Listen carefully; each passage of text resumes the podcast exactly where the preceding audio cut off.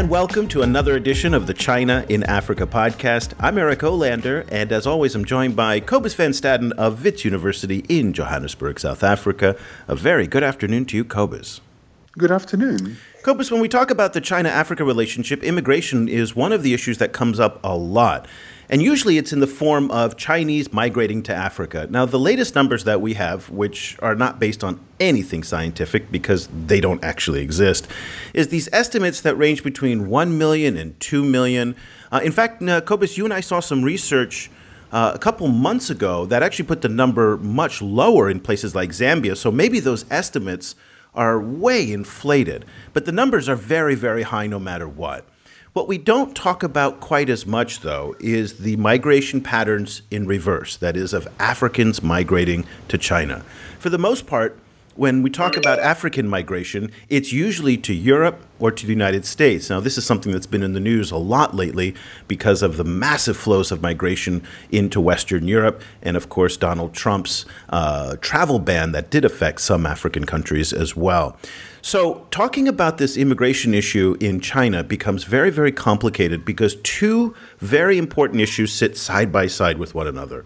On the one hand, there's this dream that going to China will make you rich. It's the land of opportunity, it's the land of promise. People in Africa see all of the products in the market, they see the trade that's booming, and they think, I want to get a piece of that. But then at the same time, there is this really difficult experience that awaits so many Africans when they're over there. And Cobus, you and I interviewed, oh, I'd say last year at this time, the tragic case of so many Ghanaians who are coming back with stories of despair. And it's interesting to see how these two worlds sit so close to one another. It's also the story of two different kinds of states and the individuals that try to get in and out of them. Um, in the first place, China, with its massive amount of development, its incredible number of opportunities, and also um, it's increasing paranoia about outsiders and, and increasing immigration crackdowns. And then on the other hand, the African states that somehow can't get their development off the ground and where corruption and underdevelopment makes it impossible to, to pursue your dreams. It's fair to say that China is not an immigrant country. And because it's not an immigrant country, this is a country that has 95, 96% of a single ethnicity, Han Chinese. Uh, it, it, it's notoriously difficult for immigrants to live there because of work visas. Very, very little is actually understood about the immigrant experience as a whole, much less the African immigrant experience. Now, what's been great is that for the past three or four years, every year, we in the China Africa space have been blessed with a new documentary that comes out to show uh, a little bit of what's going on there. And the latest film that's coming out that's making its way around the film festival circuit in the United States is the Guangzhou Dream Factory. Uh, and it's a fascinating insight to both the what I talked about earlier, the amazing potential and the very very difficult life that awaits African immigrants. Uh, filmmaker Christian Badgley and producer Erica Marcus are the two. Uh, people behind this amazing film, Guangzhou Dream Factory. Welcome to both of you. Thank you for joining us very early in the morning from California. Morning. Good morning. Thanks for having us. It's a pleasure. And Christian, let me start with you as the filmmaker. And if I understand correctly, this was your vision to make this this film. And uh, you know, it's a very complicated story. And I'm just curious about what motivated you to to kind of focus on the African migrant experience in China, which does seem a little bit esoteric for a lot of people, particularly in the United States.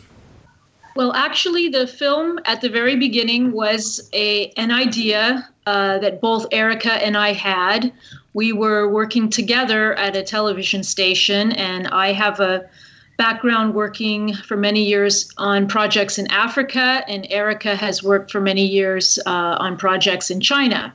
So we began discussing the possibility of making a film together. And initially, we were considering uh, doing something in China and in Africa, uh, maybe one or the other, maybe both. After our initial research, um, we decided that the story in Guangzhou was one we wanted to tell. When we began the film, there really hadn't been uh, much done about Africans in China, and uh, that's changed, of course. But we just found this the community there, what was going on, fascinating, and we thought it would be an interesting story to bring to Americans who understand so little about globalization and the movement of people and what's happening outside of the United States. Erica, um, as, a, as the producer of the film, um, can you talk us through the process of getting it getting it off the ground, um, and particularly also, it, it seems like you know, while you were making it, the fortunes of the of the African community in Guangzhou was also changing. So the film is fascinating to watch in that sense, where you can see people who are very successful, and then a little bit later, they, you know, it shows that they that they are having facing a whole bunch of new problems. Like, what was the timeline of getting the film make made, and how was the storytelling influenced by that? Well, we started doing the research in uh, 2010 um, and we received a research grant actually, and then we went um, both um, to Ghana um, and um, and um, and then Guangzhou as well. and when we went there, when we first went to Ghana the first time, it was I think that was the year that it was the the 50th anniversary of, uh, interestingly enough, of Ghana um, China relations, um, uh, the establishment of Ghana China relations. And we actually went to um, an anniversary celebration and we met several people um, there. Um, and you know, the, the, gentleman at the end of the film, um, we we met there as well, um, and um, he brings the film full. He ends up he ended up building bringing the film full hmm. circle home. Um, but when we then we went to Guangzhou and we were just wowed by the dynamism of people there. Um, and when we actually spoke to the Chinese in um, Ghana, they said we'll speak to you, um, but if you bring out a camera, we won't speak to you. so we really also felt that th- that alone was another reason to to make the film in Guangzhou. Yeah, it's not um, not unusual, of course, in with the Chinese community. Yeah, in Guangzhou, when we first went, um, you know, there was it was the the markets were much busier um, um, than they were in subsequent subsequent years, and each year things changed for the different characters in our film. Christiane, I'd like to take you to the beginning of the film when you open it up, and, and you tell about a story of how you, when you lived in Ghana, and you you bought a knife, and you brought that knife back to uh, the United States, back home, and you used it for many years, and then it broke, and you wanted to go back and, and buy a new knife. And I, I, I presume when you were going back, you thought you were going to be able to pick up another Ghanaian knife. Turns out that the markets in Ghana, much like in Lagos and Johannesburg and Kampala, um, are now flooded with Chinese goods. And it was a little bit of a surprise to you that you uh, couldn't find any more Ghanaian knives. But it was interesting how you kind of came to it with a negative point of view in the sense that there was a displacement of the Ghanaian knife makers. And you thought that that was a, a negative thing. But when you talked to the shop owners, uh, they were thrilled that they had so much Chinese product to move because it was low cost, it was higher quality, maybe, uh, but it was driving sales. And you open it up, your, the, the documentary, with this kind of reflection. Let's take a listen. The knife was locally made with a hand forged blade and a plain wood handle. For years, it was my favorite kitchen knife. On a recent reporting trip to Ghana, I went shopping for another knife. But this time, everywhere I went, everything was made in China. I couldn't find a Ghanaian knife or Ghanaian knife maker anywhere. Once again, it looked like another local trade had disappeared. But where I saw lost jobs and bad news for Ghana's economy, it seemed like people around me saw opportunity. Christiane, tell me about how much of the film challenged that same type of presumption that you had going into making it and that you had to adjust your expectations throughout this story? Oh, the film challenged me constantly, challenged, I think, both of us. Um, but certainly, my feelings about the Chinese products in Africa, in Ghana in particular, um, I had to adjust them. Um, both positively and negatively. I mean, the products are not all good, they're not all bad. They've definitely made life a lot easier for many people. The consumer goods are much more affordable than they were in the past when imports were coming from higher priced countries. Um, at the same time, a lot of these cheap goods have displaced local um, businesses, local artisans, local m- manufacturing. Um, so, yes, I had to rethink uh, how I felt about Chinese imports. I had to rethink how I felt about the Chinese presence.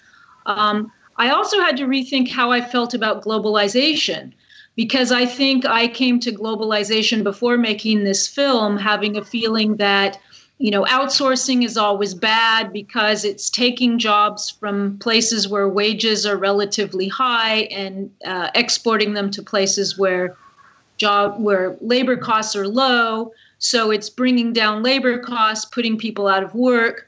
And making this film, I had to realize that, you know, globalization is very complex. And although people are hurt by globalization, opportunities also arise from globalization. Know, case in point, China, of course. But now we're also seeing um, that there might be some of this happening in Africa. And we do need to think differently, or I need to think differently about outsourcing and globalization. So for Eric and I, this was a challenge throughout the film. Um, you know, when you're making a film, you go in with ideas, you don't know what you'll find, but often your ideas are confronted with a reality that forces you to change your thinking. Yeah, and I'm just very curious because you're talking to an American audience in this film, presumably. I mean, it was, spa- sponsored by the National Endowment of Humanities, if correct, uh, which was a federal grant. And so I'm, I'm curious because a lot of the people who go to film festivals who would watch this um, are people from, like me, where I come from, Berkeley, California, Madison, Wisconsin, Santa Monica, California, you know, progressive liberal areas where a lot of people believe in some of the main, same things about globalization that you believe. And I think this type of story will really challenge your audience. And I'm curious to hear what kind of feedback and response that you've received uh, from people who've seen the film uh, and and what ideas particularly you know struck them. Erica, would you like to respond? Well, we've got we've had a really very positive response um, from people. They are finding the film very very eye opening, not only with the stories they had never known about, but the trajectory of the film itself. Um, they um, they find themselves the film challenging and complex. And um, I don't think Americans necessarily are used to challenging and complex stories. And I think this is one of them.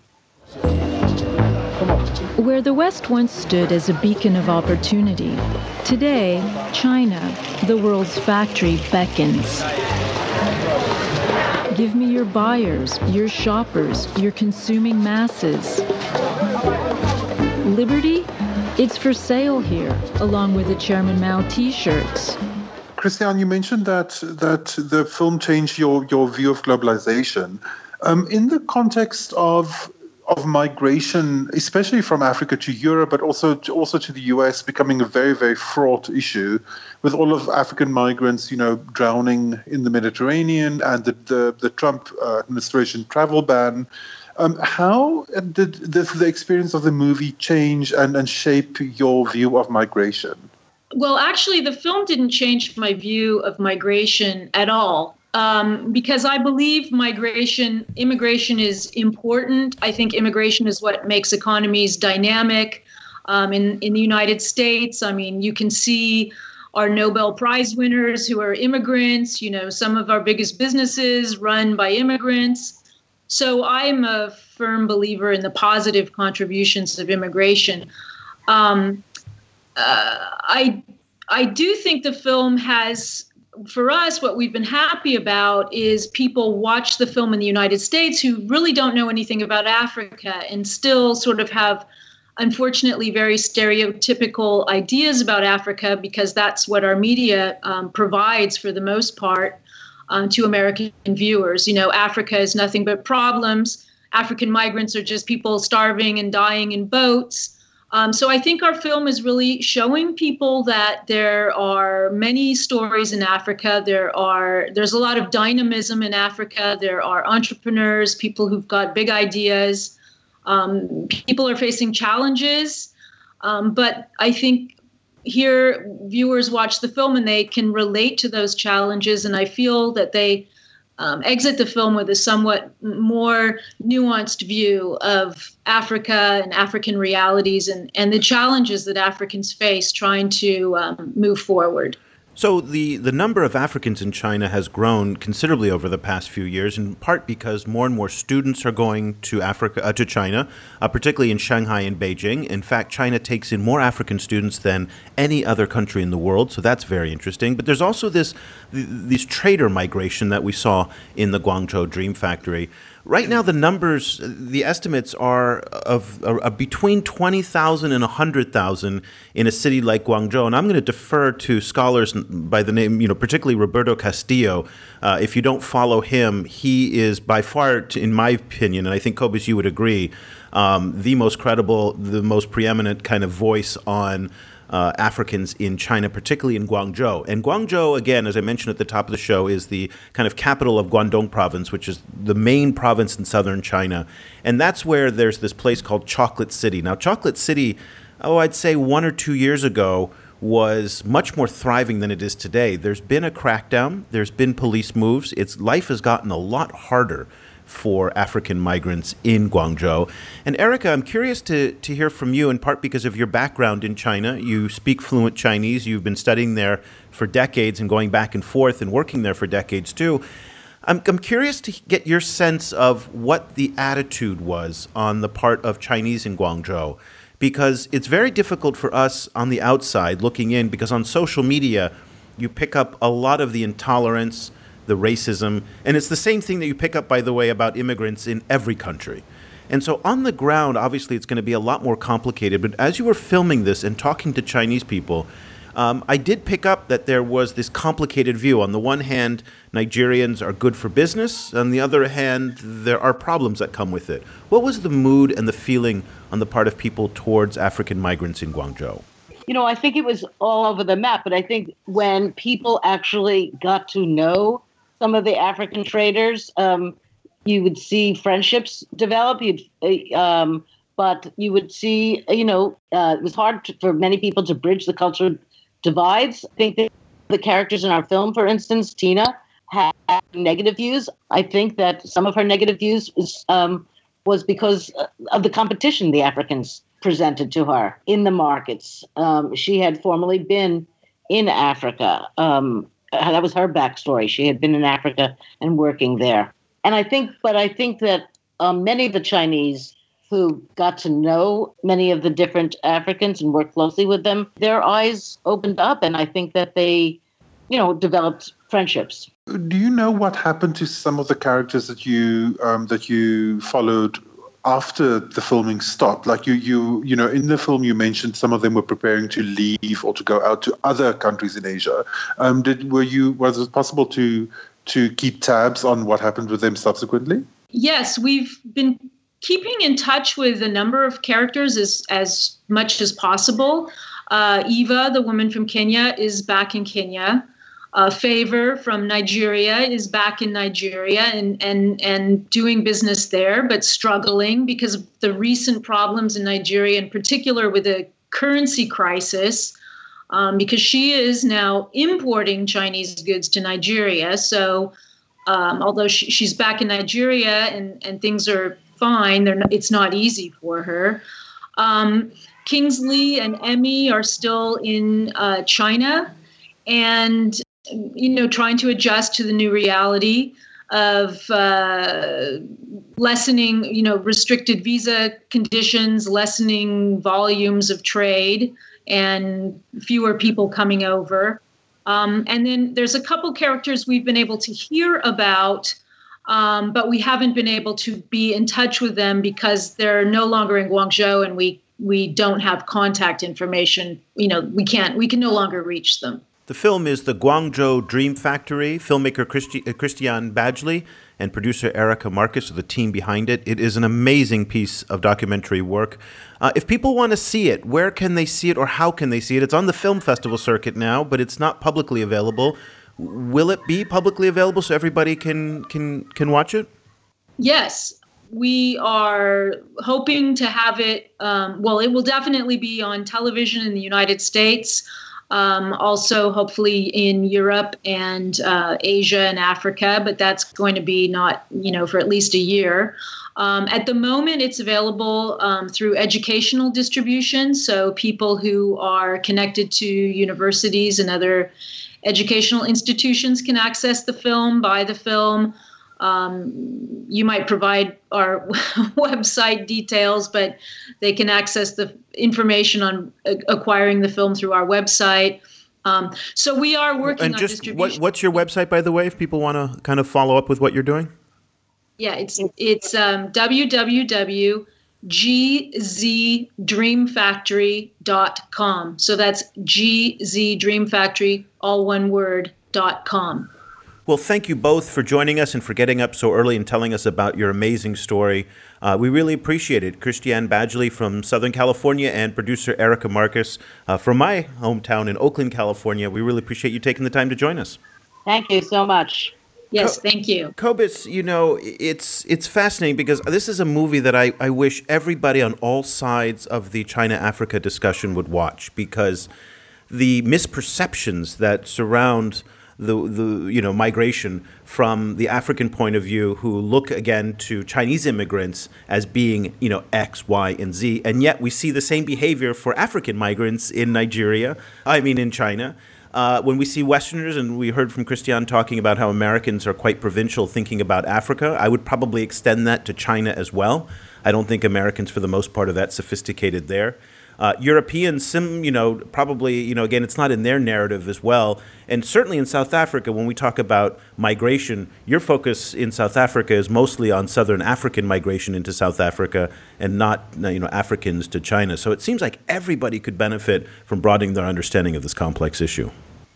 I agree, and and it's what I really loved about the film is how it connected migration with with economics, um, you know, kind of to show the the amount of jobs these migrants create, um, the the complexity of the flows of, of products and money from you know between China and Africa, and I think it really it's it's a it's a fantastic primer on you know kind of on the economic impact of migration and why migrants are so necessary for economies. It's fascinating. We'll keep everybody up to date on the availability of the film as it uh, as its release dates you know open up around the world. It's something that we'll follow and hopefully stay in touch with Christiane and Erica to to let us know. So if in your part of the world it becomes available, as soon as we see it, we will kind of blast it out across our social platforms because we hope everybody will have a chance to see it.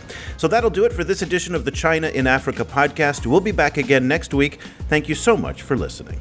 The discussion continues online. Head over to facebook.com slash China Africa Project to share your thoughts on today's show or follow China Africa News that's updated every four hours, 24 hours a day, seven days a week. The guys are also on Twitter, where you can find Cobus at Stadenesque or Eric at E. Olander. That's E O L A N D E R. Subscribe to the China Africa podcast on iTunes or download the mobile apps for iOS, Android, or Windows Phone. Just head over to your favorite store and search for China Africa.